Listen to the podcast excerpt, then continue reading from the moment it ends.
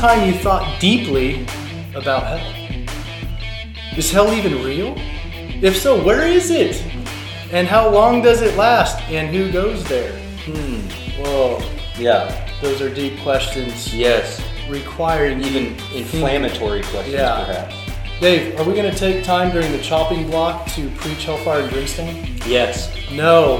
What we're going to do is talk about the value of thinking deeply and discussing difficult topics. Mm-hmm. So, welcome to this episode of the Chopping Block Deep Thoughts. What the hell? It's PG-13 already. Hello! What's up? How's your summering and neighboring in MHK going? Mm. Uh, hey, thanks so much for all the views on that, and uh, keep going back and sharing it. Mm-hmm. Chopping Block episode number 12. So, a quick update for me uh, Arts in the Park has treated me well. I got a free Arts in the Park t shirt. In fact, I won a, a large Mona Lisa painting as well. I have the photos included. Do the eyes follow you? Actually, they, I think they do. It's a little creepy. Um, hey, on the note of uh, talking summering, do you have a Tallgrass koozie yet? Because we still have a few extra. If you need one, let us know. Hit Keep your up. drinks wonderfully cool. Yeah. Uh, so today's topic is not summering and neighboring in MHK. All right, so we've lamented the lack of time and space to have conversations that linger on difficult topics that come up in life, in faith, uh, our understanding of the scriptures, just maybe questions that keep you up at night, these types of things. When do we actually sit and think about it, let alone talk with others and find a safe place to have those discussions uh, within the church, but even with those outside of the church or who think very differently than you? Yeah. Yeah, so so one thing we're doing is we're attempting at least to have some brown bag lunch discussions, tackling some of those lingering difficult questions that come up, That's right. but in the context of community and presumably a safe place where people have relationship and can handle uh, deep discussion and not necessarily come into the same conclusions. Yeah, and it's not just discussion like what you think, sharing, pooling our ignorance, but we actually study something that's a little bit higher level, perhaps. We, we've got something that we're looking at. Yeah, yeah, we don't want to just have pooled ignorance, That's uh, which can happen, and we don't want to two sides of the discussion throwing bombs at each other. We want to actually think deeply together. Mm-hmm. So the scriptures call us in Romans 12 to be transformed by the renewing of our mind, Mm-hmm. and we feel that there's a deficit of that type of transformation of the mind happening in the church. Yeah. And that when Jesus calls us to love the Lord our God with all our heart, strength, soul, and mind, that we want to take that seriously. And so Yep. we want to grow in our ability to think deeply and and uh, and uh, address questions and and And not just because we know we should, because of the scriptures, it's actually fun. yeah, absolutely. We uh, just wrapped up our first discussion lunch. Dave, you want to share a little bit about our topic, the book Yes. we covered? All right. We uh, chose the topic determinism. Really fun, right? Uh, John Lennox, an author and a speaker that we've really enjoyed a lot of his other works and books. He had a new book out called Determined to Believe question mark. It's all about the sovereignty of God, freedom, faith, and human responsibility. Giant topics. Giant Absolutely. topics. Uh, if you've heard of Calvinism, Arminianism, all sorts of isms, a lot of them flow from how you uh, land on some of these questions. What do you think? Is everything pretty much determined for us? Uh, do we really have a choice in whether or not we sin or choose God? Is God uh, the puppet master that's uh, really making everything happen, including our choices? If so, are they are we even responsible for our choices, including our bad ones? Those are deep questions. Then wouldn't that make God responsible for all the bad stuff ultimately, depending on how you went?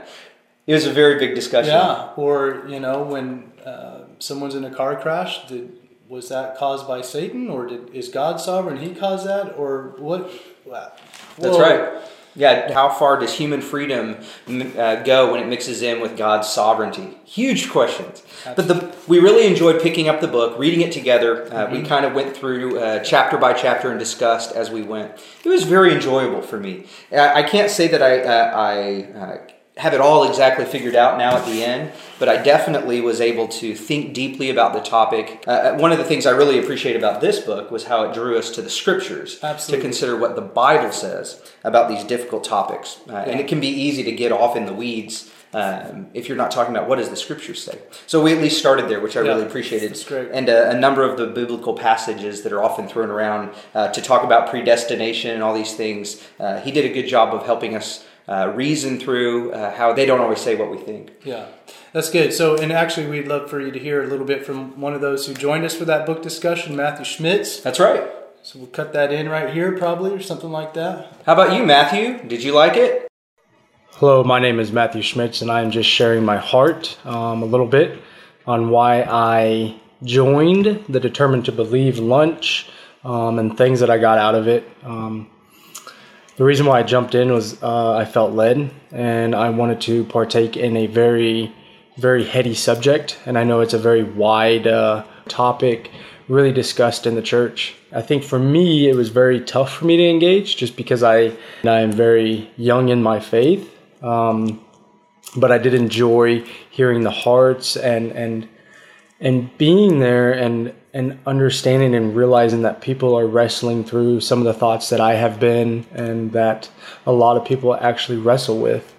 Um, the biggest thing that I took away from the group is a deeper understanding for people's hearts um, and where they're at in their walk with Christ, and the fact that we're all wrestling with uh, wanting to come to the deeper understanding of what truth is. Um, yeah, anyways, so uh, I was chosen to make this video, and so here it is. So, Dave, did we answer all our questions about God's sovereignty versus human freedom? We did. No, we didn't. Did not. We did did we not. dive deeper into the scriptures than we had before? Most definitely. Yeah. Did we all definitely. come to the same conclusions at the end of our discussion? No, actually. Was that okay? Yeah. Yeah, it was. So It was yeah, enriching. Yeah, I think we all walked away with even more questions to think deeply on. So it, it was great. Mm-hmm. So you may be wondering, what's the next topic for your deep thoughts brown bag discussion lunch? Mm, I bet you are wondering. Glad you asked. Mm-hmm. Hell.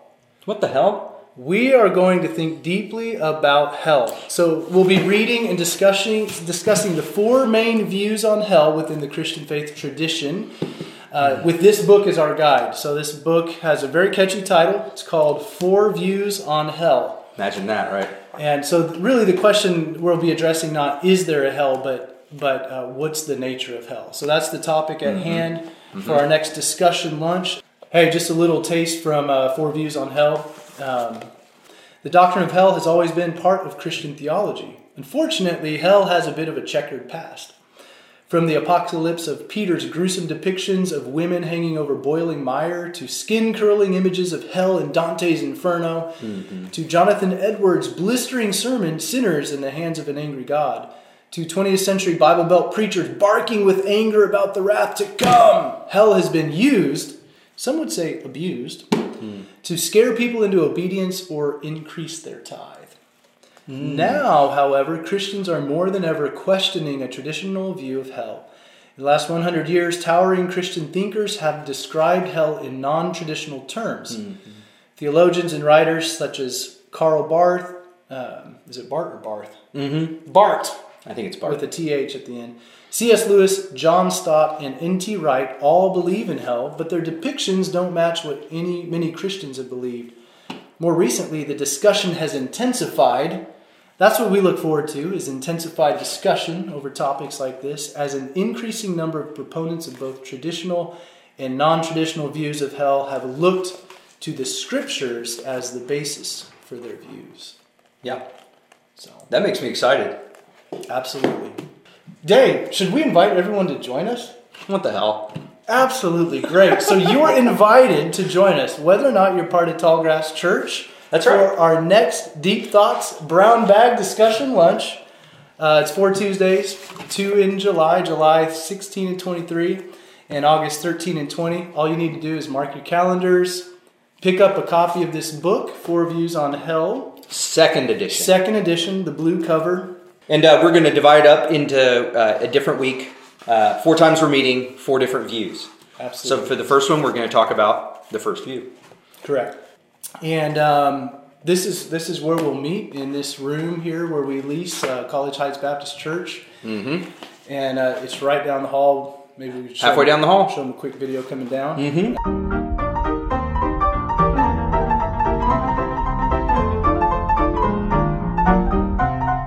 One thing we're excited about is the opportunity to think deeply in community. Mm-hmm. It seems like there's kind of a trend uh, in the church, uh, I don't know, at least in some uh, elements of the church, where we don't actually encourage thinking deeply. It can be even kind of uh, discouraged. Oh, yeah, yeah. Uh, there's kind of a, a rise in kind of this anti intellectual view of the faith. So we want to reclaim a view of thinking deeply in the scriptures and about things that matter. And this is a step towards that. Yeah, I've noticed sometimes, uh, especially when a, uh, there's a new believer or a young believer, they start asking questions that get to more theologically de- deep uh, waters, and sometimes people shut those questions down, and they Either intentionally or not. yeah, and those questions just continue to linger, and and um, you know we want to help cultivate a culture within our church and even within our broader community to, to really tackle these things and not be afraid of the depth of the scriptures. You know, this is a big book. It's a challenging book. It's not easy. Gospel is simple enough for a child to grasp, but it's also deep enough uh, for scholars to wade in for Yeah, that's right. lifetimes. So That's right. So this is one way we want to push against kind of the anti-intellectual uh, bent in the church. yeah. We invite you to jump in. Absolutely. Thanks again for tuning in to this episode of the Chopping Block Deep Thoughts. What the hell? Let us know if there's other topics you'd love for us to cover, how you're summering and neighboring in MHK. Find more content at tallgrass.church. Or if there is a topic that you would be interested in uh, us considering for another uh, Deep Thoughts lunch series in the future, let us know. Absolutely. Be great. If We're you open. have resources to send our way, even if you can't join us, please do. Música